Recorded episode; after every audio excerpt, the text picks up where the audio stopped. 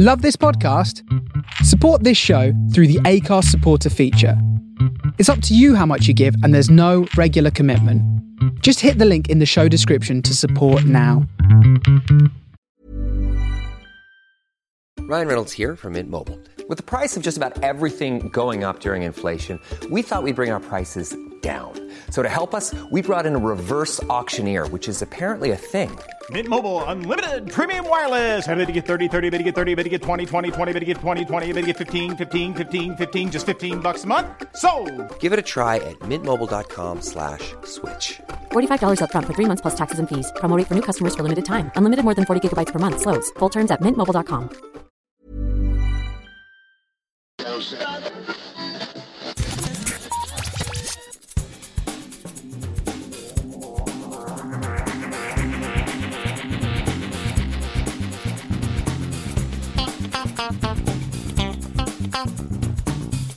And welcome to episode 307 of Geektown Radio. I'm back this week with.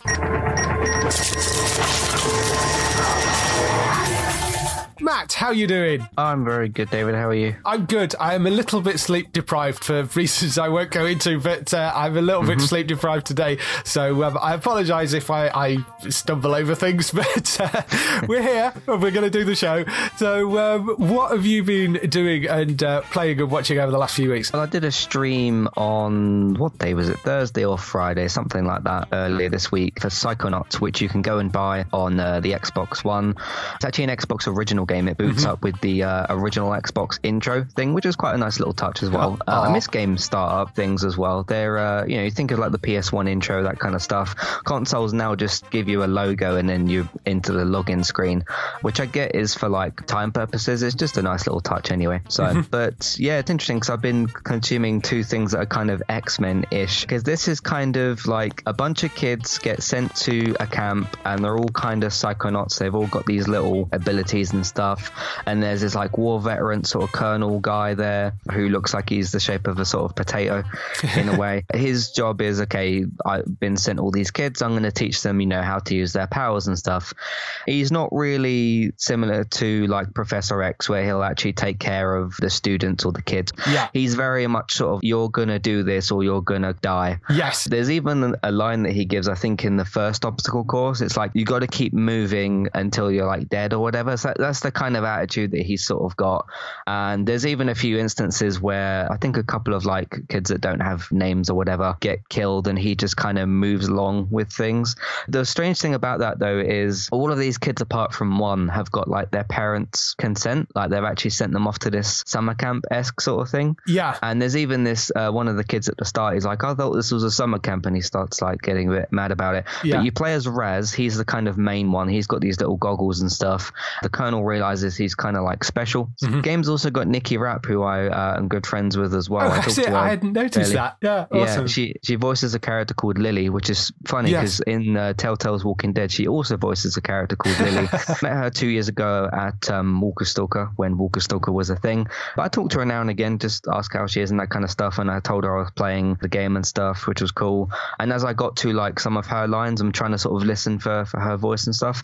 I can't remember the what the release. I think it was like 2006 or something. Uh, so of course- 2005 it was. 2005, right. So even in that situation, her voice that I know now is going to sound different to then because, you know, Of course, everybody yeah. would have sound different, sounded different 10 years ago. So I could sort of hear bits of her voice in, in that character. A fairly big character for Nikki to be voicing. And I'm pretty sure that she's in the upcoming Psychonauts 2 as well. Yeah. Uh, which is coming out. It's coming out this month on the 25th. So I want to kind of finish this one before I jump into that one, which is going to be a bit of a difference going from a 2005 Xbox game to a 2021 uh, sequel is going to be interesting. I don't know what it what it was that took the sequel so long because that's like a couple of generations you're, you're skipping, but I don't know. But the company called Double Fine that makes the game is now owned by Microsoft. I was talking to her about that before as well. So it's a good game. It's uh, I, one of the um, things that people sold me on was hey, it's a little bit Crash Bandicoot esque, and yes. it, it's it's a little bit like that. Obviously, Yeah. A bit a sort little. of different stuff. Got like a similar type of platforming gameplay, but it's quite good. I've only kind of done the first hour or so, basically like a couple of obstacle courses, pretty good. But I've, there's probably some interesting lore to discover about this world as There well because there's, there's something very kind of like strange about it, and I- I do have a little theory as to what's going on, but uh, I'll see if that kind of comes out. Yeah. To uh, yeah, have you played this? I have. I actually love this game so much that I didn't pick it up when it first came out. I picked it up in a Steam sale a few years after it came out. When I finished it, I actually wrote to Double Fine, the company behind it, and said, I love this game so much. I kind of feel guilty that I bought it in a sale. I really feel like I should have paid full price for it because I absolutely adored this game. One of the writers of it is Tim Schafer. And if you know your gaming history, Tim Schafer is one of the LucasArts original people. He was assistant designer on the Monkey Island games. And uh, he's also responsible for the really hugely critically acclaimed things like Full Throttle, Grim Fandango, and Day of the Tentacle as well. He's been behind a lot of those early sort of point and click adventure games. And Psychonauts is very different to that because it's not, it's more of a platformer than it is a sort of point and click Yeah. thing. But it's got that same sort of weird humor and sensibility to it. So it's very off the wall and odd. And it's got this bizarre dream sequency sort of stuff in it because the entire thing is about stuff that's sort of going on in people's minds. Uh, Yeah. The, I think it's the milkman level has a sort of certain notoriety to it when you eventually get to that because that's truly bizarre. There's all sorts of very, very weird things going on. Uh, the characterizations are superb. Raz is a really interesting lead character. I love the setup of it. As you say, it's this kind of summer camp run by the squad commander guy from Full Metal Jacket, essentially, for people that know that reference. That's the Pretty much, That's yeah. the sort of guy Yeah. that he is. It's got a superb voice cast to it. It's weird and wonderful. I know the sequel, like you say, is coming out later this month. I'm very tempted to go through and play through the first game again because it has been so long since I played through it. I absolutely adore this game. If you've never played Psychonauts, it's well, well worth picking up. It's a really fun platformer. Um, it, I'm not sure how it replays at this point in terms of the platforming mechanics and stuff, but I, I absolutely loved it, and it's worth playing through just for the story, if nothing else. I mean, in terms of like how dated it is, it's pretty good. It's better than some games made today. Yeah. like in terms of controls and stuff. And I'm not really a big sort of, hey, I need my games to look pretty. It's not got like the greatest graphics and stuff, but it's got like, I get this real sense of mystery with it as well. Like, obviously, I haven't seen like all the story and everything, Mm-hmm. uh, but the gameplay, yeah, was pretty good. I didn't really have too many, too, I mean, there was some pretty difficult obstacle course stuff Yeah. um, that I went through. And apart, apart from me messing up myself, admittedly, with like certain bits of climbing, I wasn't really sort of moaning about the controls or anything. Good. Uh, I was I was getting on with them pretty good. So I don't think it's like a re- it's like a, a port version that you can play. Uh, like the backwards compatibility thing on Mm-hmm. Xbox One, so it's not been remastered or anything. I think it's just a port Right. of those games. Um, but yeah, I don't think you can get it at all on PlayStation, and you won't be able to now anyway because the company's owned by Microsoft. Right, But uh, yeah, if you if you've got an Xbox, hey, hey, if you if you've got an original Xbox, you can get it on those. Uh, I'm not sure about Xbox 360 how it would work there, but uh, if you've got an Xbox One, you can just buy it off the uh, the store. So which is which is what I did. But yeah, very good with that. The other thing, which is kind of X Men esque as well, but uh, with older characters, is the Nevers, which I've been watching Yes. on Sky. It was strange because last week or so, I went to see if it was still on there, and it said expiring in two days, and it had the six episodes on there. and I thought, oh, I'm not going to get through these episodes in two days. I'll wait for like another opportunity. And then a couple of days ago, I thought, oh, I was kind of in the mood to watch it, and I kept meaning to watch it, and it was just back on Sky, and it didn't have any expiration date. Oh. It's kind of strange the way I've noticed some weird things of how that works sometimes. I've actually noticed shows before on Sky. It'll say, "Hey, expiring in one day," and then it'll be there the next day still. So Mm-hmm. it's a bit strange, uh, but very good shows. Kind of these um, women, and they're all referred to as the touched, which is a weird kind of phrase Yes. to use. It almost should be called the touched because they bring that word up so often. Yeah. Um, it's about them kind of discovering powers and all that kind of stuff, and they're sort of running away from this group of people that are after them. I like the little warehouse they've got as well that they Yeah. they end up in. Got all these kind of like cool little gadgets and stuff, which is quite good. I was quite impressed with the first episode. I was a little bit off with the second episode. I think with the second episode, they kind of threw even more little characters at me. There are a lot. Yeah. Yeah, I suppose it's a case of juggling, okay, who's not important and, and who is. Obviously, the main women are the most important ones. The strange feeling I got from the first one was I went in knowing it was like written or whatever by Joss Whedon. And then as I was watching the pilot episode, which I think is a little bit longer, I'd forgotten it was written by Joss Whedon. It didn't feel to me like something from him. And then when obviously the episode finished and it popped up credits, you know, directed, written, created by by him, and I was like, oh yeah, he's involved with this. So it it just felt a little mm-hmm. bit. I mean, I haven't seen like all of Buffy or whatever. Obviously, that's a big going to be a big comparison point. I've seen some of Buffy. Didn't quite, at least to me, it didn't quite feel like that. And even with things like maybe Justice League or Avengers, I'm just thinking of other things that he's done, or even Firefly didn't really feel it just didn't quite feel like the same thing from him and i almost kind of forgot it was made by him um, Yeah. how did you kind of feel when you were watching it in I terms mean, of all that uh, yeah, it is one of those things because it was about to be launched just as all the Joss Whedon controversy stuff kicked off. He now is no longer involved with the show. He still will always forever be on it as the creator of it because he it was his original idea. But after the first few episodes, he actually ended up stepping away from it. And whether that was because of the onset stuff, I mean, he said he, he stepped away from it because of exhaustion, but I mean, who knows? He did direct and write the first episode, so that was done entirely by Joss. He then directed a couple more episodes. The person that has really taken the reins on it is uh, Jane Espenson, who is also a Buffy Angel writer, was somebody that was heavily involved in those shows and has very much the same sensibility. And I love her writing. So I think you've got to kind of look past the fact that it was Joss that created it in the first place and just decide if you're okay with that. As I think we said when it first came out, that it's unfair to throw the entire show away and scream for its cancellation. Just yes, the guy may be an a hole, but there's there are there's other people working hundreds on the of people working. Yeah. Yeah. there are hundreds of people working on that show. It's unfair to completely kill all their stuff and drag that down with them. So, Mm. in terms of what you were saying about yeah, the second episode, there is an issue for me in that there are 15 main cast Oh, in wow. that show. There is way, way too many people. I think it's very difficult to manage that many people in a main cast. Plus, there's a, another sort of 10 recurring cast members. So it's a ridiculously huge cast. And I kind of feel like that could do with being pared down a little bit.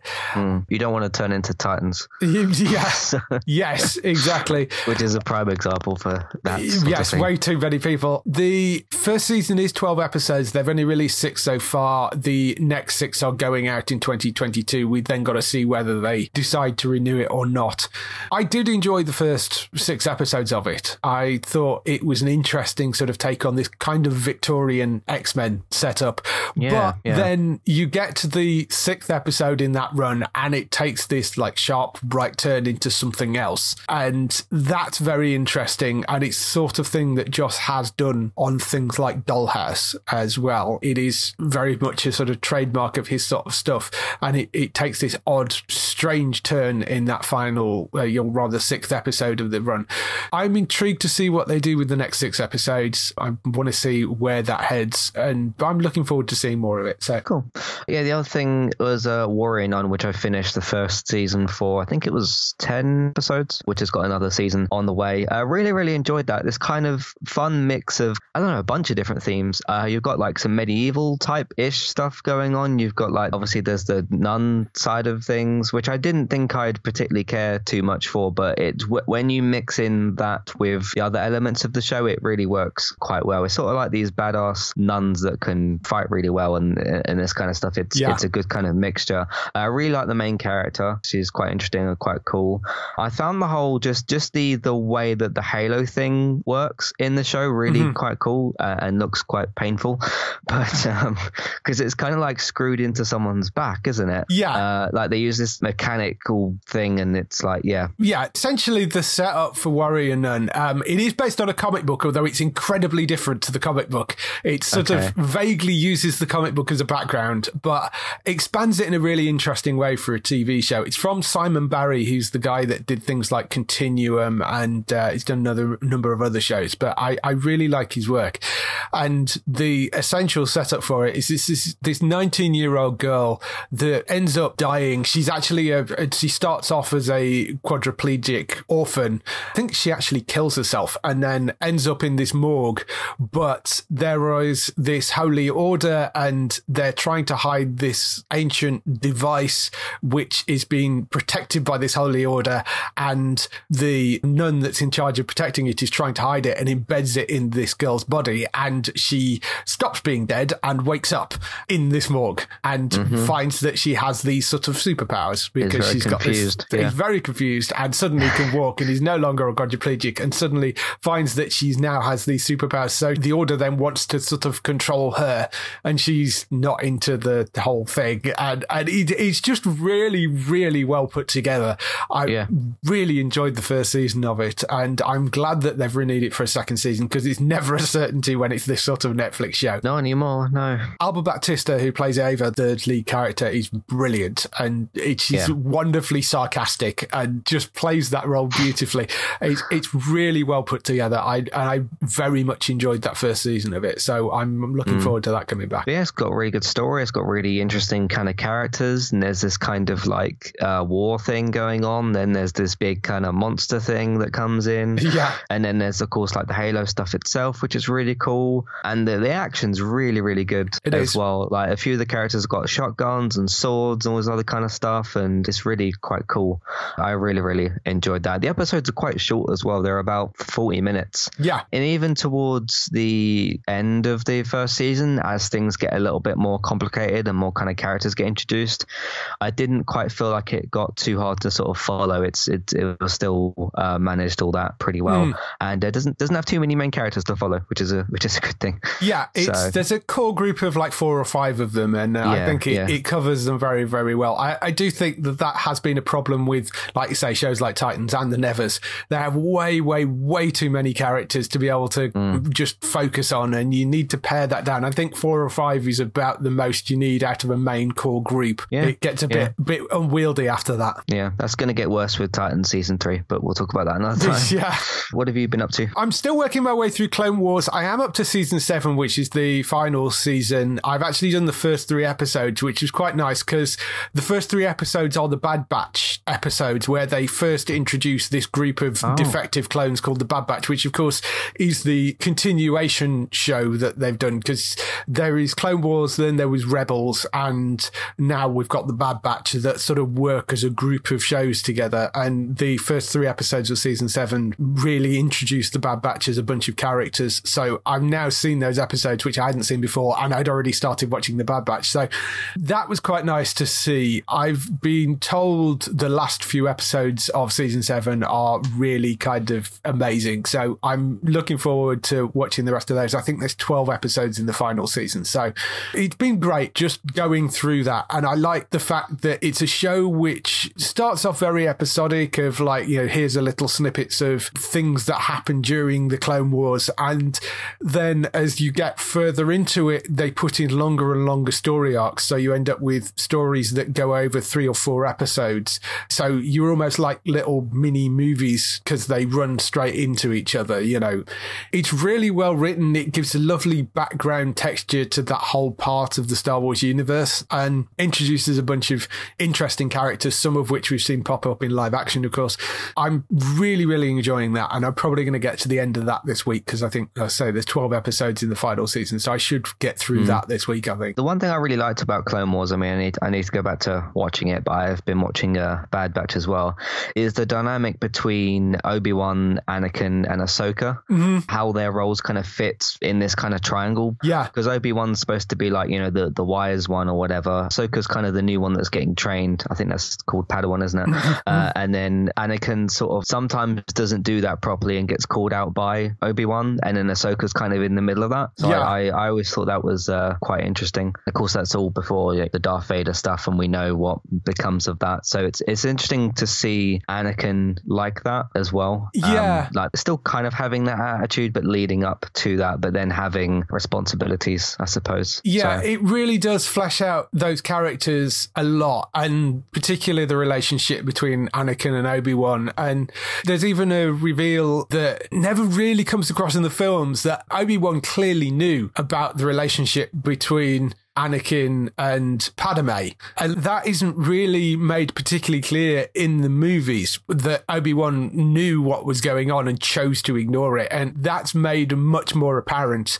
in the Clone Wars series. He was aware there was a relationship going on and chose not to kind of step in and stop him. So mm. there's a lot of sort of interesting things that come out of that series. So it is superb, that Clone Wars series. It's mm. well, well worth watching if you're a Star Wars fan. I'm sure if you are a Star Wars fan, you probably watched through it already. I know I'm very late to it. I'd, I'd seen odd episodes here and there, but because of where it used to air in the UK, it's never been in like one entire place together. So the the fact that mm. it's on Disney Plus has allowed me to go right through it, which has been brilliant. Knowing where Obi Wan and Anakin end up, especially with that like lava fight and everything mm. in in the third film, and seeing some of them conversations and knowing that's going to that yeah. point is is quite interesting. So I am very intrigued to see where it ends at the end of season seven, where they actually stop it. But um, yeah, it's uh, superb, really, really good. just gets better and better with each season. One of the other things I've been watching, a couple of kind of documentary things, but they're different kind of geeky documentary things. One of them was called The History of Comedy, which I mean, is, as you would probably understand from the title, it is pretty much a run through various types of comedy with each episode. So they do a thing which is on blue humor and censorship, and it talks a lot about people like Lenny Bruce and George Carlin and that sort of stuff, and runs through a background of them. Then there's thing on parody and talks to people like Weird Al Yankovic and that sort of stuff. Then they do stuff on sitcoms and the different types of sitcoms and observational humor. It's it's just a really interesting. If you're into sort of comedy and stand up comedy, it, it's very interesting just to see them talk to various different people that have been involved in sort of stand up and doing those sort of sitcom shows, and that's available on Now TV and Sky documentaries, I think, run it. I think there's two seasons of it, but it's well, well worth watching. It's a really interesting thing if you're into your comedy. It's quite good.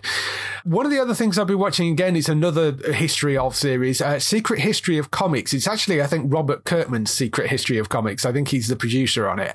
That is fascinating. Mm. The opening episode does Marvel and talks about the whole history of Marvel. Obviously, Stan Lee's involvement in just building that company. And I mean, I know Stan Lee was heavily involved in it. I hadn't realized he'd basically been there literally from the start of, well, prior to it becoming Marvel Comics and was the, mm. basically the person behind it and literally was the office boy when it started and everybody else left. And he was given basically said, Oh, well, there's nobody else to do it. So here you are. You become editor for it. And it's yeah. essentially what happened. I've read some stories about that. It's pretty incredible, that Stan Journey. Yeah, just immense. And it doesn't pull any punches. You know, there were points where they invented new ways of writing and developing comics where Stan would come in and give like an outline of the comic book to the artist, and the artist essentially would draw the panels, and then Stan would go in and put the words on afterwards. So huh. th- there was never like a full script for it, because that way they got to do it a lot quicker because Stan just couldn't keep up with writing all the books. So he'd say, "Here's the outline for the story, hand it over to the artist. The artist would then draw a bunch of panels for it. He'd then come back and fit the words into what the artist had drawn. And this became one of the things which became quite tenuous because Stan was getting all the credit for, oh, how great these things are written. And you can argue that the artist actually had a major amount of control in terms of what the story actually was because essentially they were developing where the story went with their drawings and didn't really get enough credit for that. So it doesn't always paint Stan in the best light, but it handles it very sensitively and does it very well. You know, I mean, it doesn't paint anybody as a complete villain. It's just this is what happened. So I find that quite interesting. There's only a couple of episodes gone out in the UK at the moment. Uh, first episode on Marvel, second episode on Wonder Woman, which is really fascinating. Uh, yeah, we're a family friendly show, so I'm not going to go into exactly the setup of the creator of Wonder Woman, but it was a guy and two women that were very much the people that were responsible for creating Wonder Woman and uh, had a very interesting relationship between the three of them. That is a really fascinating background to how that comic book came about and the type of stuff that was in those early comic books. I mean, it is what it says. It is a secret history of comic books. There is a whole bunch of things in there that I really didn't know about how certain characters were created. So if you're into your comic books, that is well, well worth watching. I think, again, that's certainly on Sky. I think it's Sky documentaries that are running over. Oh, sorry, Sky History that are running over here. That's well worth watching as well. And uh, Outer Banks returned for its second season. I'm a couple of episodes into that. I, I said before, I think I enjoy this show way, way more than I probably should. And because uh, it's not really aimed at me, it's very much a sort of teen drama. It ended the first season with a couple of the characters being presumed dead.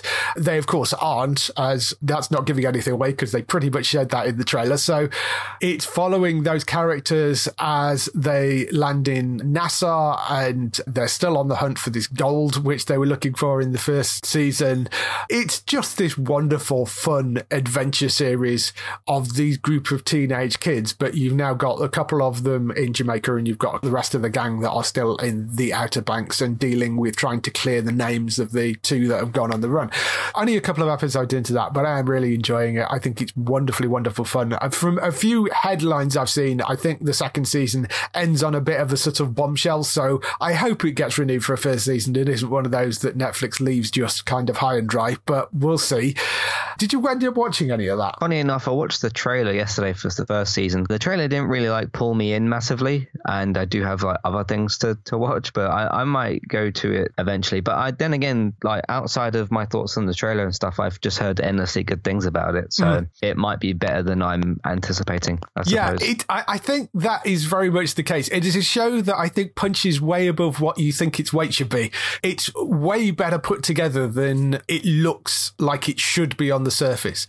Uh-huh. And uh, they've got some very interesting things. The first season, particularly, shot very interestingly. We talked to, uh, I think we talked to the DP for it, and he, they talked about how they use drones in a really unique way in the way that they shot it. Uh, the music's fantastic. Is of course Fil Eisler doing the music for it, so it's just really well put together. Really, really well put together. Really nicely shot. It's this wonderful teen drama adventure series thing. I've said it's like remade The Goonies with teenagers as a sort of cast of the CW as the stars of it. It's just really, really good and fun, and I love that show. It's really entertaining. So uh, season two just carries that on so so well. That's all the stuff we've been doing this week. Let's move on to some TV and film news.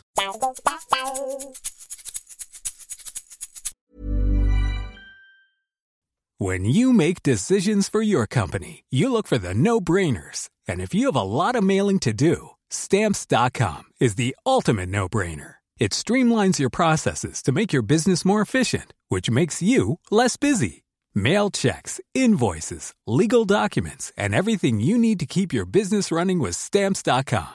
Seamlessly connect with every major marketplace and shopping cart. Schedule package pickups and see your cheapest and fastest shipping options from different carriers. With rates up to 89% off USPS and UPS rates. And with the Stamps.com mobile app, you can take care of mailing and shipping wherever you are. Make the same no-brainer decision as over 1 million other businesses with stamps.com. Sign up with code program for a 4-week trial plus free postage and a free digital scale. No long-term commitments or contracts. That's stamps.com. Code program. We start off the TV and film news with the renewals, cancellations, and pickups. And uh, once again, for the second week in a row, no cancellations at all, which is great news. Uh, we, yeah. Really, really good news. We talked a bit about some shows that got shut down last week by COVID, so sort of temporary halted shows. The only one I've seen this week is The Midwich Cuckoos, which is the Sky drama starring Keeley Hawes. That got a positive COVID test, so that's been shut down for a few days. Apart from that, no cancellations cancellations or anything like that this week. So renewals, one just popped up today. The Chi has been renewed for a fifth season, so that will be coming back. Love Victor has been renewed for a third season, which I don't think comes as a great surprise because that seems to have gone down incredibly well. I haven't actually such watched a, it. It's such a good show. Yeah. It really is. And it just pulls at you with emotions. I haven't actually managed to get around to watching any of it yet, but I know you and Gray say it's superb. So um, that yeah. is, uh, of course, goes out on Star on Disney Plus over here, Hulu in the US. But, so that's back for a third season. Snowpiercer has landed a fourth season renewal just as they've wrapped the filming on the third season, which is a pretty quick turnaround. Although they did the same thing last year, they wrapped the second season and gave it a third season straight away before it had even aired. So, I mean, it's not out of character for them, and it's great that they're sticking with the show that much. That's TNT that air it in the US, and then of course it airs on Netflix over here. So I'm very happy that they've uh, put their weight behind it, and that is definitely coming back, and they've given it early renewals. So that's good news. Sweet Tooth has been renewed for a second season as well, which I was a little nervous about because it looked like it was probably quite expensive to make that show and it's Netflix and you never know. But a few weeks before or a week before, they had actually announced some of the numbers for it and the numbers have been really good. And it's unlike Netflix to announce numbers for a show and then cancel it the next week. So I was quite hopeful when they announced what the numbers were that they were going to bring it back. I do hear quite a lot about how Netflix struggles to pay for certain shows. They have to cut certain things and whatever. Mm-hmm. It seems like the situation over there maybe is just spreading too much money over too many shows. I guess what I'm basically saying is quality over quantity, like what Apple does. I know exactly what you mean. I think rather than them piloting things, in some cases, Netflix seems to just commission a season of a show, and it, it's kind of throw enough mud at the wall and see what sticks attitude when it comes to yeah. it. So you'll find that they make one season of a show, and they had a bunch of these kind of fantasy based things, and they were never going to renew them all. It was just a case of well, that one worked, so we'll renew that one. Uh, what was it? Cursed. The uh, Curse got cancelled, yeah. it got cancelled uh, what, last week or the week before, which yeah, I really enjoyed, and that's the difficulty with having that attitude. It's a case of they kind of, I think, going into it know that not all of these are going to get renewed, but by the fact that they've made one season of it, you're then going to disappoint a bunch of people because they really liked it and it got cancelled, rather than sort of piloting something and make a more nuanced decision over it. They just go, okay, well, we'll just make a bunch of them and then see which ones survive, you know. Mm. And whilst there is some benefit to that because you do then get to see one season of it and there is a whole load more of those kind of fantasy genre shows, it, it does then end up disappointing a lot more people because some people will love those shows. And if the audience isn't there, I can sort of understand why they don't renew them, but it doesn't have a great look either for Netflix because it does look like you're then cancelling a bunch of shows as well. So Yeah, yeah. over on Dave, they have, well, this is sort of renewal slash pickup because Dave has picked up a thing called Late Night MASH hosted by Nish Kumar. And it's essentially, it's the MASH report, which used to go out on BBC Two, which was a sort of weekly political comedy like The Daily Show, that sort of thing. They cancelled it after four seasons on BBC Two, but Dave have now picked it up and have renamed it Late Night MASH. So it's basically the MASH report, but it's going to be on Dave instead. And that is coming later on this year. In terms of actual pickups, Sky have picked up the Dwayne Johnson series Young Rock, which looks like immense amounts of fun. This is the show that is based on the life of the young Dwayne Johnson, and there are three actors that are playing him at different ages. It has Dwayne Johnson in doing a bit to camera, kind of explaining where this fits into his life, you know, and how these stories connect to him. And they are genuinely based around events that happened in his life. That looks like it's going to be really, really, really fun. I like Dwayne Johnson, but I don't actually like a lot of stuff that he's been in. um, Yeah. like, uh, he, he seems like a nice guy and everything, and I've I enjoyed. I think what was it the first reboot Jumanji film, but a lot of the films that he tends to do tend to be sort of big dumb fun sort of stuff. Yeah. uh, like Skyscraper or San Andreas or you know those sorts. I know he's just done um, what was it called Jungle Cruise, Jungle which Cruise, yeah. looks obviously a bit different to that, and that's got Emily Blunt, so maybe I'll I'll like that. But Black Adam might be quite good and, and that sort Yes. thing. But it's it's a shame because I, yeah, and like Fast and Furious, I don't care about anymore. But I just want him to do slightly different things. So Mm, yes. um, but maybe this might be quite good. I don't know. it looks quite interesting. And bearing in mind with the show, although it's based on his history and he is introing bits, it's a dramatization of those parts of his life because he had this really weird upbringing in Hawaii. So that's what the main sort of story is based around, and it's kind of comedy based around that. So the other thing they picked up is Mr. Mayor, which is a comedy starring Ted Danson and Holly Hunter. It follows a retired businessman played by Danson who runs for mayor of Los Angeles to prove that he's still got it. Once he wins, he has to figure out what he stands for, gain respect of his biggest critic, played by Holly Hunter, and reconnect with his teenage daughter, all while trying to get anything right for America's second weirdest city. It sounds like it's going to be quite good fun. Ted Danson is great, and Holly Hunter is wonderful as well. So I think it's going to be a really fun series, that, and that's uh, both those are coming to Sky Comedy, both those shows. We've got a couple of early premiere dates as well. Star Trek Lower Decks season two is premiering on Friday, the 13th of August on Amazon Prime Video in the UK. That's going out just the day after it goes out in the US. So it's not going to drop as a box set. It's going to go out weekly and it's going to go out the day after it airs on Paramount Plus.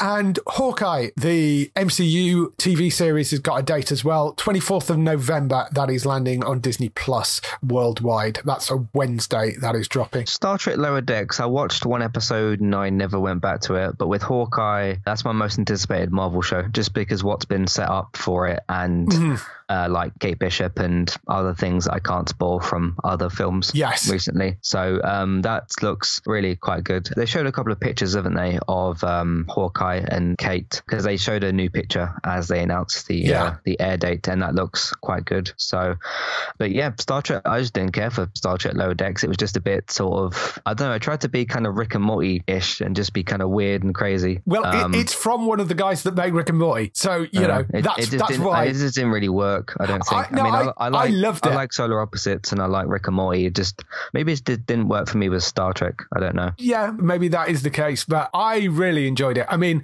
it is basically Rick and Morty in a Star Trek world because mm-hmm. I mean, it it is toned down a bit because you can't do quite the outlandish stuff that they do in something like Rick and Morty or even Solar Opposites. You can't get away with that under a Star Trek license. So it is toned down a little bit, but it does have that very much that sensibility to it, and I really enjoyed the first season of Lower Decks. It's very fun and very silly, and it is from one of the guys that did Rick and Morty and Solar Opposites. So if you like that sort of humor, I would say it is worth giving a try, particularly if you're a Star Trek fan. Mm-hmm. Moving on to bigger news stories, there is a major shift coming over at Sky as they say goodbye to Sky One after nearly 40 years. They've um, decided that Sky One will be no more as a channel. They're Uh, adding two new channels. One will be called Sky Showcase and one will be called Sky Max. Sky Max is going to be a linear channel and on demand service. It's the new home of Sky's big blockbuster entertainment. So it's going to have things like Discovery of Witches, Cobra, League of Their Own will be on there. The new Nevermind the Buzzcocks we talked about a few weeks ago, that is going to be on there. Essentially, Sky Max is Sky One under a different brand name. So although they're saying Sky One is going away, the spiritual successor to Sky One is Sky Max, pretty much. That's all it is really is rebranding. Sky Showcase is going to be something slightly different. They're calling it a linear only main event channel. So it sounds like it's not going to have a Sky Showcase channel on their TV. It's just going to be the, the main sort of broadcast channel. And the idea with that is it's going to create a selection of shows from across the Sky portfolio. So they are going to premiere some things on there, I think, which will then appear on Sky Max afterwards. It will take stuff from Sky Witness. It will take stuff from Sky Documentary. So the idea is it is literally a showcase channel. It takes stuff off all the other different channels and will run it on Sky Showcase as a premiere thing. Interesting that they're doing that and the fact that Sky Showcase is actually the thing that is going to take the EPG number of Sky One. So it's going to be on channel 106 six for that. And then Sky Max, I think, is going on to, yeah, 113. They've said that Sky Max is going on to. Not that it massively matters because I don't think anybody pays that much attention to where they are on the listings, no. particular. but um, yeah, so that's the idea with Sky Showcase is they're going to use it as a way of premiering stuff first, I think, is the idea that it will go out on there, but it's stuff that will go on to the other channels as well. The other thing they've said is Sky Comedy is going to be beefed up a little bit. So stuff that ran on Sky One, like Code 404 and Hitmen, the Sky original comedies, all that main comedy stuff is going to be moved across onto Sky Comedy directly, along with the stuff that it's already running. So things like Miracle Workers and Pen 15 and The Office US and, and all that sort of stuff that they're already running. They're going to move all the comedy that was on the Sky One channel is going to move across directly onto Sky Comedy as well. So they've shifted a bunch of shows around. That's pretty much it. I mean, what they did say is Sky Showcase is going to launch things like Wolf, which is a new Sky original drama. That will go out on Sky Showcase first, but then when you actually look at where they're talking about it running regularly, it will run regularly on Sky Max. So it's almost like a sort of watch it here early and then the regular series will go out on Sky Max, if that sort of makes sense. Mm-hmm. And they're also saying Young Rock will go out on there first and SWAT will go out on there first and a few other things as well. So whether that means they'll air the first episode of uh, season on there and then the rest of it will run on Sky Max or whether they'll run the whole thing on there and then it will run a few days later on Sky Max, I don't know exactly how that's going to work. We'll have to see. Hmm. Funny when I because I read through the post that you you put up for this, and as soon as I got to Sky Max, I immediately just thought of HBO Max. plus, Well, there's yeah. the kind plus there's a kind of HBO Sky relationship ish thing there, Mm-hmm. but just not with HBO Max necessarily. I don't think this is going to make that much difference. I, I don't get the whole Sky Showcase and then Sky Max. It's like okay, but if those two channels are going to be on the same platform anyway, it almost feels like that's trying to be some sort of hey, this channel's got it exclusive first. But then if you've got access to one channel, you've kind of got access to both, haven't you? Yeah, but what So- they are saying with Sky Showcase is it's linear only. So I don't think Sky Showcase will be on Now TV. I think Sky Max will be, but Sky Showcase won't. So if you are a Sky subscriber rather than a Now TV subscriber, you may get to see the episode a few days early on Sky Showcase. Okay. Um, I think maybe that's the reason for doing it that way. Because yeah, I mean, I I'm with you in that if you have access to both, it makes no difference. So for a Sky customer, all it means is you might get to see it a little bit early, and I think it's a way of trying to pull people off maybe Now TV and onto Sky, possibly. I think is what they may be trying to do with that. it's a strange thing to do on your own platform. Well, yeah, gi- given that they uh, they own both, but the problem is, I think they're seeing numbers of people go to Now TV from Sky because, let's be honest, Sky is really expensive and Yeah. Now TV isn't. It's a lot And more expensive than It's exactly, yeah, yeah, and they both have exactly the same content, pretty much. So I think it's a way of giving a little bit back to the Sky customers that the Now TV's customers won't have, or the Now customers won't have. Hmm. Um, so I, I think that's possibly what they're trying to do with that. But But yeah, they've been chopping and changing things a little bit. Like they did the whole Sky comedy and documentaries. And Yeah. when they made those changes before, that just felt like rebranding. This just feels like doing some other type of Well, rebranding. it is sort of just trying to tidy things up. I think the problem is that it was Sky One, and then they had Sky Two and Sky Three, and they kind of got rid of Sky Two and Sky Three, and you're just left with Sky One. So th- when you haven't got like two, three, four following it, it sort of makes sense maybe to rebrand that Sky Max as a separate thing. Um, there's no other channels like going. You know, Sky Witness is still there, Sky Documentary, Sky Crime, Sky Nature, Sky Comedy, Sky History. Yeah, oh, everything else is staying. What we don't know is exactly what's happening to things like Pick, which is also then because they don't mention that. I think we maybe maybe you'll lose Pick TV possibly, but we don't know. Is that used for anything now? Not really. There was a, I mean, other than kind of catch up things, and I think it's a free to air channel. Um, I could be wrong about that, but I think it's a free to air channel. So, I suppose my ultimate question is how many channels does one company need? well, I mean, I uh, get. I get if you've got like Sky Nature and comedy and documentaries; those are different categories. But when you've got like Sky One and then you've got all these other kind of channels, uh, or now you've got like Showcase and Max and whatever. How many? Well, How I many do you mean, I, I think part of this is is them doing that. They've only really got the two. They've got Sky Showcase, which is purely going to be Sky, and then you've got Sky Max, which is basically what Sky One was. So that's really the only change. The only thing really is the fact that they're adding Sky Showcase, which is just going to be a Sky channel, as far as I can tell. Right. So that's really the sort of major shift. and then with all the others, they are very specific. I mean, you know, Sky Witness is the crime stuff, Sky Documentaries is documentaries. Then, you, well, yes, then you've got Sky Crime, but that's kind of true crime,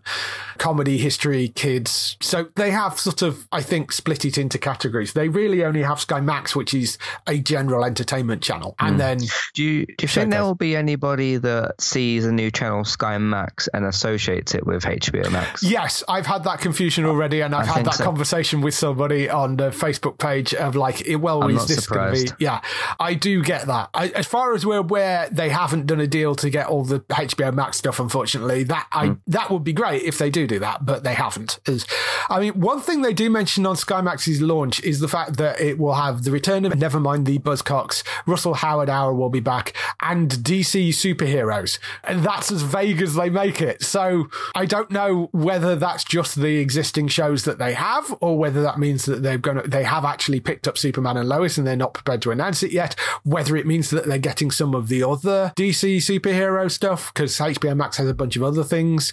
So Yeah. I, I don't know, um, but they do specifically mention the DC superheroes in there. Because you got Naomi coming out, you've got the Green Lantern series, and there's probably some others as well. Yeah, there's there's a supposed to be a Justice League Dark series. Oh yeah, is that as well? I, I mean, technically there is Titans and Stargirl and that sort of stuff, Hmm. but Those have other in other places, I suppose. yeah, So, yeah. It's, so it's crazy how spread out the DC shows are in Yeah. this in this country. yes, it's somewhat annoying. Yeah. So that's the state of that. I think September they said they're going to launch those. So we'll see as we get kind of closer to it exactly what goes where and you know how that's going to run. The other change coming on Sky is they announced that the Peacock streaming service, which is the NBC Universal streaming service, is going to be launching in the UK.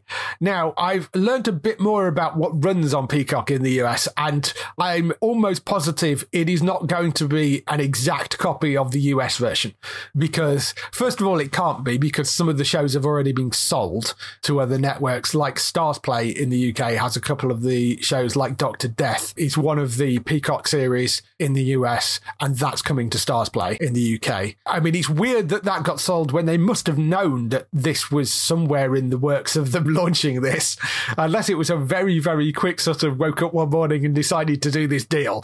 Um, uh, which seems weird. So I don't know. Unless it's the fact that maybe it was made by an outside studio and they didn't have the rights to sell it internationally. I don't know. But it seems a little odd that one of their Peacock originals has been sold somewhere else.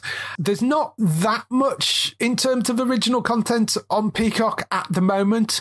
In terms of original shows that aren't airing anywhere else right now. You've got Girls Five Ever which is a sort of musical dramedy about an aging girl band. You've got Rutherford Falls which is a sitcom series. It's Michael Schur. He's one of the people that were involved in creating that. So I think that probably would go down quite well.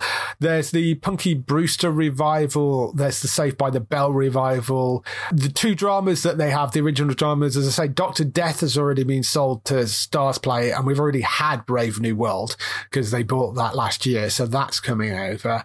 There's some docu series and stuff. There's some reality TV rubbish. Um, there's AP Bio, technically, is a series which runs on Peacock. A whole bunch of the stuff is actually things which are already Sky shows. So things like hmm. Intelligence and Save Me and Hitmen and Intergalactic, they all run on Peacock in the US, but I mean, they're already Sky shows. So a whole bunch of their original stuff is stuff that we already have. They have got a bunch of interesting original programming coming. So there's the Bel Air series, which is that sort of dramatized version of Fresh Prince of Bel Air, which looks really interesting. There's that coming.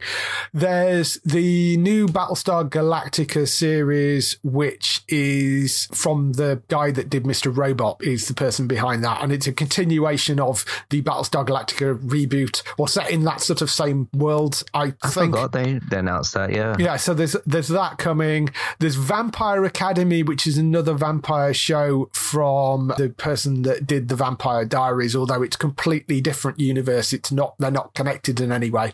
She's doing another vampire show.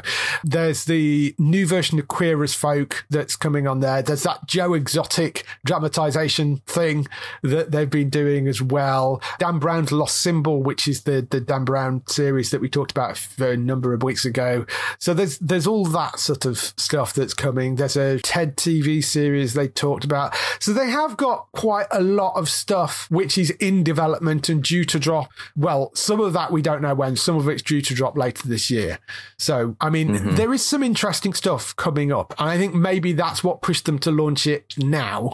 And maybe it's a case of things like Bel Air may be up and running by the time they eventually launch it over here. But we don't know at the moment. Maybe this would just be good for like future use if they announce some exciting stuff. I mean, you got the, the Battlestar thing, which kind of sticks out the most there. Yeah. Did you say that that was a Sam Raimi, not Sam Raimi, the guy behind Mr. Robot? Yes. Sam, es- Sam, Sam Esmail. Sam Esmail developing. Got the wrong Sam. Yeah. um, that's that's probably the thing that sticks out as the most exciting from what you just mentioned. Yeah. The Bel Air series, I'm quite interested in, and maybe Vampire Academy. I don't know. Oh yeah, that's the that's the Will Smith thing, isn't it? Yes, yeah. that's the Will Smith yeah. thing. So I, I right. think that's and uh, Lost Symbol. I think looks interesting as well. Mm. So I mean, there is some interesting stuff coming up. It's just they've been a little behind everybody else getting that stuff up and running.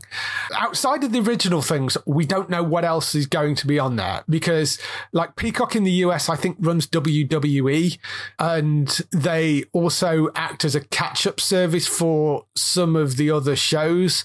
And I don't know whether it is going to be a case of, say, the NBC shows like the Chicago series, maybe rather than them only being on limited catch-up on Sky, so you know them only being there for a month or so and then disappearing, maybe you'll get full box sets land on Peacock and stay there permanently. That may be what they end up doing. Right. Of like old NBC yeah, shows. Of, of older NBC shows. Maybe you'll get some of that. So, I mean, you know, it's possible that Good Place, for example, was an old NBC show. Maybe you'll get that land on there as a box set. Uh, but I, I, can't guarantee any of that because we don't know right now. Yeah, that would make sense. Yeah. Yeah. Things that they do mention is a really odd mix because it's things like The Office US, Rutherford Falls, as I mentioned, which is a new show, Saved by the Bell, which is the reboot thing.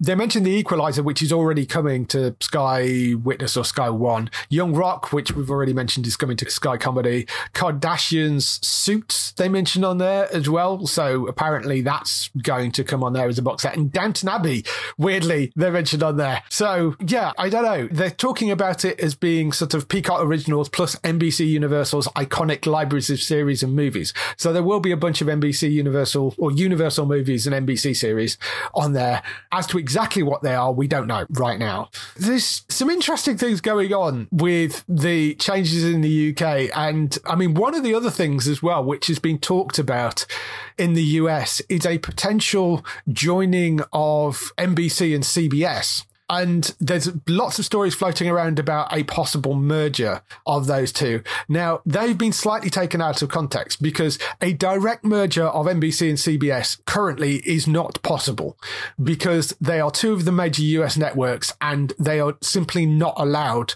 to have one company own both of those major networks. That just wouldn't be allowed. So it's sort of the same reason why Fox is a separate channel, despite the fact that Disney bought all the Fox assets when that Fox Disney merger went through, Fox had to be spun off as its own thing because Disney already had ABC. So right. you wouldn't be allowed to merge those channels. So even if Viacom CBS and NBC Universal did merge as one parent company, they would have to spin off one of the broadcast networks as its own thing. So either CBS would have to be an entirely separate business or NBC, the channel would have to be its entirely separate business. So I don't see that happening. But one of the things they have been talking about is Peacock and Paramount Plus are struggling to compete against Disney Plus and HBO Max. I'm and one surprised. thing they could do is merge those two streaming services into one thing. Uh-huh. And that would give you a repository of all the Peacock original content, all the Paramount original content. So, uh, you know, all the Star Treks and all that sort of stuff all in one place. Plus, you'd be able to use it in the US as a catch up service for both.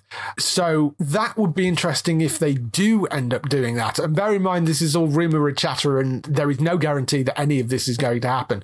But there has uh-huh. been a lot of talk about there are apparently talks going on behind the scenes about them maybe merging the streaming services into one place because that is something they could do and maybe would help them. And I'd just be interested now we've got Peacock over here. If mm-hmm. that happens, what that would do, whether we then suddenly get this flux of CBS or Paramount Plus stuff coming across as well. Yeah. It kind of ties into a little bit, not like exactly, but there's certain elements of it of what I talked about six months to a year ago, maybe, of like a TV crash, hypothetically, mm-hmm. of what, what that would mean basically is there's just too much TV, there's too many streaming services, which means too much money for like consumers to pay out for. And given that we've already got things like you can subscribe to, I think it's what ESPN, Hulu, and Disney Plus in the US, which which makes sense obviously because of those companies. But given that you've just said about the merger or potential merger between these two, that makes sense as well. Mm-hmm. Um, because I mean, it's it's a lot lot better in the UK for like pricing of television basically than it is in the US. It's it's far more expensive. There's more things to subscribe to. I feel like in, in the US than there is in the There in is. the UK. Especially if you just look at something like Disney Plus, where we're starting to get some of the Hulu and some of the FX Yeah. shows, which means we just subscribe to Disney Plus for most of that stuff. Yeah. and obviously the originals and all See, that. if you're wondering why, even though it's a Hulu original series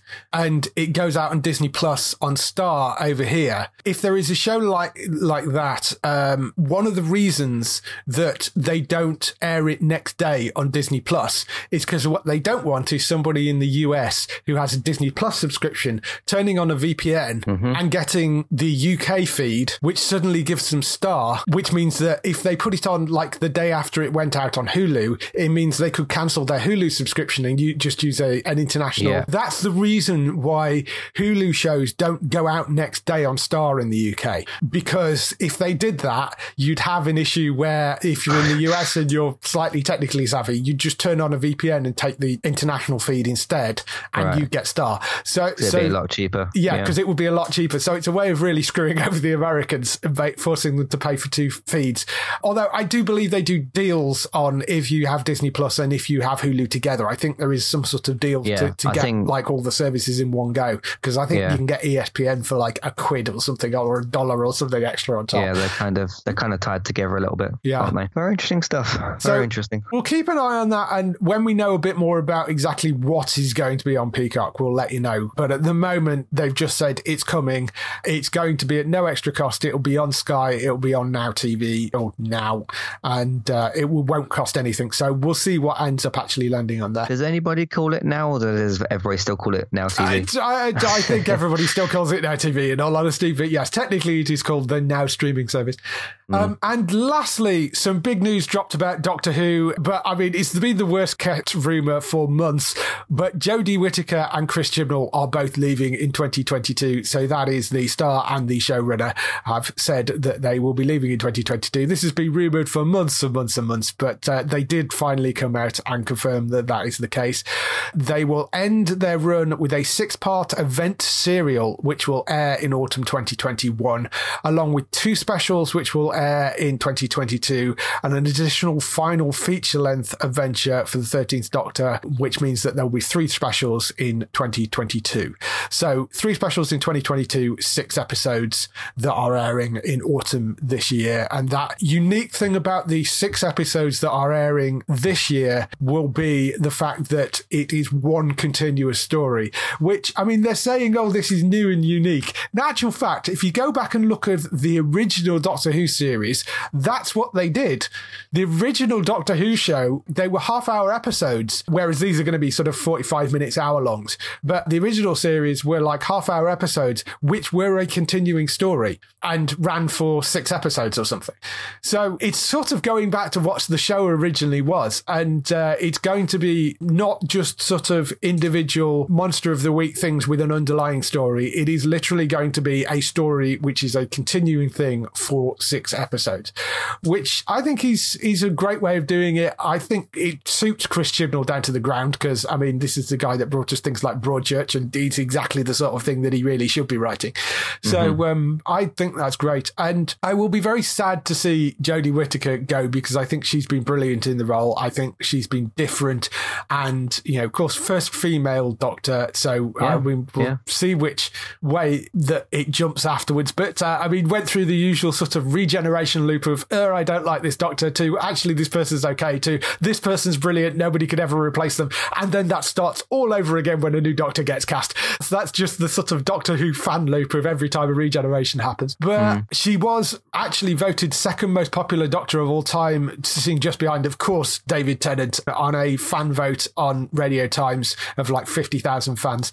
So she has been very popular. I think she suffered in the first season of Chibnall, really didn't quite grasp what he was doing.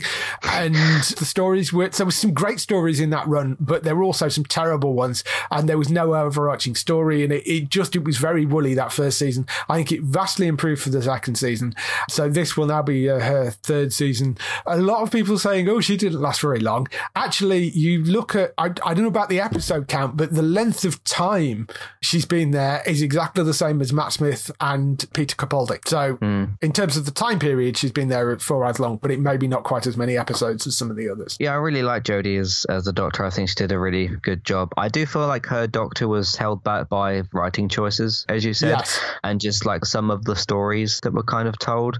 I mean, we've still got to figure out like, okay, who's going to be the next? Uh, if you talk about big British roles, like who's going to be the next James Bond? Because uh, the, the upcoming one's going to be Daniel's last one. Um, I think for either of those, I'd really like to see Idris Elba involved. With, Well- I, I think I think he'd make a really good James Bond or a, a Doctor or something, but Yeah. I, I don't think that's probably going to happen. Unfortunately, No, I, I think I, I think Idris Elba. I, I can't see him stepping into something like Doctor Who. There's been a lot of rumors floating around as to who potentially might take up the role. Uh, I mean, there's been names like Ollie Alexander, who of course was the, the lead in It's a Sin, the Russell T Davies thing, and he's he's what the Oh, lead singer of yeah, Years like and him. Years as well. Yeah, and who's a would be a really interesting role. I think he's maybe a little bit young for the part, but yeah, I think that would be really age interesting. into it. Yeah, absolutely. Um, I've, I've just looked up a sort of what are the bookies giving odds on. Um, Michael Sheen is one of the ones that the the sort of six to four favourite at William Hill apparently at the moment. Michaela Coel is another name that's been kicking around. Richard Ayoade, I which I don't see at all. No, Um, no, maybe as a companion or something. Yes, I think Richard could do a great job as a companion. I don't. I think he's a little too strange as the Doctor. If that's like fair Yeah, enough. yeah, no, I, yeah, I, I get you. I, um, I like him a lot, but I, I, and it would be interesting, but I don't know whether he's got the range of acting that you would necessarily need for Yeah. it. I think as a companion, he could be great, but yes, I'm, I'm not entirely convinced. Ollie would be interesting. Michaela Coel would be very interesting, and I mean, I'd watch Michael Sheen in anything, so I mean, uh, that would be fantastic. I don't necessarily see Michael Sheen doing it. I think it's a grueling, grueling schedule, and uh, I mean, I would love it, but I'm not entirely sure that he'd want to commit to it. So we'll see. It's often it's somebody that you know the bookies have completely missed until the very last minute. So this far out, a lot of the names floating around end up not being people that get the role. So we'll hmm. see. I, I was never into the Peter Capaldi era. I like Peter a lot. I thought he was a really interesting choice for it. Again, suffered a little bit with some of the writing, but hmm. still, I I liked him as a Doctor very much. In terms of James Bond as well, Henry Cavill would be great. So Well, yes, Henry Cavill. Sam Heughan, I think, has had his name thrown around a bit from Outlander, uh, who also would be wonderful. So okay, cool. um, that's for Bond, not for Doctor Who. right, Uh, right. But uh, yeah, so we'll, we'll see. But yes, we will be getting a new Doctor probably announced at some point, I would think, either later this year or next year. We will hear that. We don't know yet who's taking over as showrunner either, which of course is the other major thing. So we'll see who lands that gig as well, because that's quite important. Give it Um, to Vince Gilligan. yeah, I'll be really interested. So that's all the news for this week. Let's move on to some highlights for next week on TV.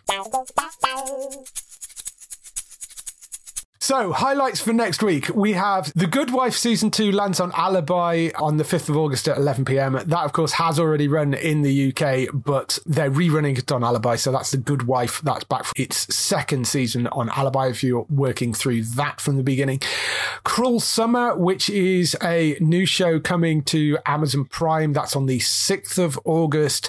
That is a small Texas town where a beautiful, popular teen is abducted and seemingly unrelated girl goes from being a sweet, awkward outlier to the most popular girl in town, by 95, the most despised person in America. So that sounds like it could be an interesting crime drama thing, I think, of sort of abducted teens and stuff. But uh, Cruel Summer, that's called, that's on the 6th of August on Amazon Prime. That is landing.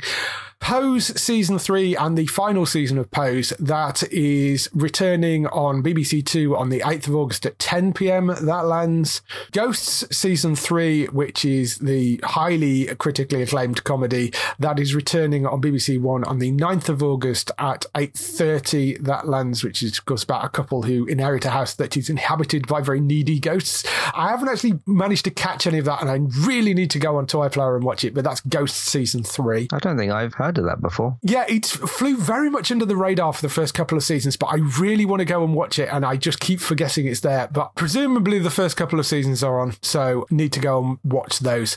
But that's Ghost season three on the 9th of August at 8.30. And then Younger season seven and the final season of that lands 9th of August at 11 p.m. That is coming to Comedy Central. That's the seventh and final season of that 9th of August at 11 p.m. on mm-hmm. Comedy Central. That is all the stuff coming up next week. If they want to find more of your stuff, where can they find you? Find me on entertainmenttalk.org. Uh, currently doing Ted Lasso has come back for its second season. Uh, Monsters at Work, which has been fun. All the Walking Dead shows are going to have come back sooner or later. Yes. Uh, been doing a bunch of other reviews and things like that. And uh, of course, football's back in about two weeks, I think. And Man United have actually brought some players, which is good. um, players that we actually wanted as well. So that's uh, that's very good. I'll need to do a big uh, preview podcast about that to uh, discuss hopefully some different things happening. You can find all that on uh, entertainmenttalk.org. I also do uh, stream on Twitch now and again. I'm going to try and focus on uh, Psychonauts for the future streams and uh, see how that goes. You can find me on Twitch, eTalkUK, and if you want to find the streams later, they should be on YouTube eventually. That's Entertainment Talk Players on there. Excellent. Go and check Matt out over on there. Bex, of course, you can go and find on Twitch, which is twitch.tv forward slash Trista Bytes. You can go and find her over on there doing lots of streams, raising money for charity, and uh, just general fun and silliness and retro gaming and all that sort of stuff. So that's twitch.tv forward slash Trista Bytes. That's B Y T E S. Go and check Bets out over on there. Daryl, you can find at HollywoodNorthNews.net for all the TV series you love shot in Canada. He covers all that over on there. For us, you can go to the website at geektown.co.uk throughout the week and see all the latest air date information. If you want to get in touch with your questions or comments, email us on podcast at geektown.co.uk. Leave a message on the website post. Find us at Geektown on Twitter, on Facebook at facebook.com forward slash geektown, on YouTube at youtube.com forward slash geektown, and on Instagram at geektown UK. That is everything. We shall see you next week. Bye bye. Goodbye.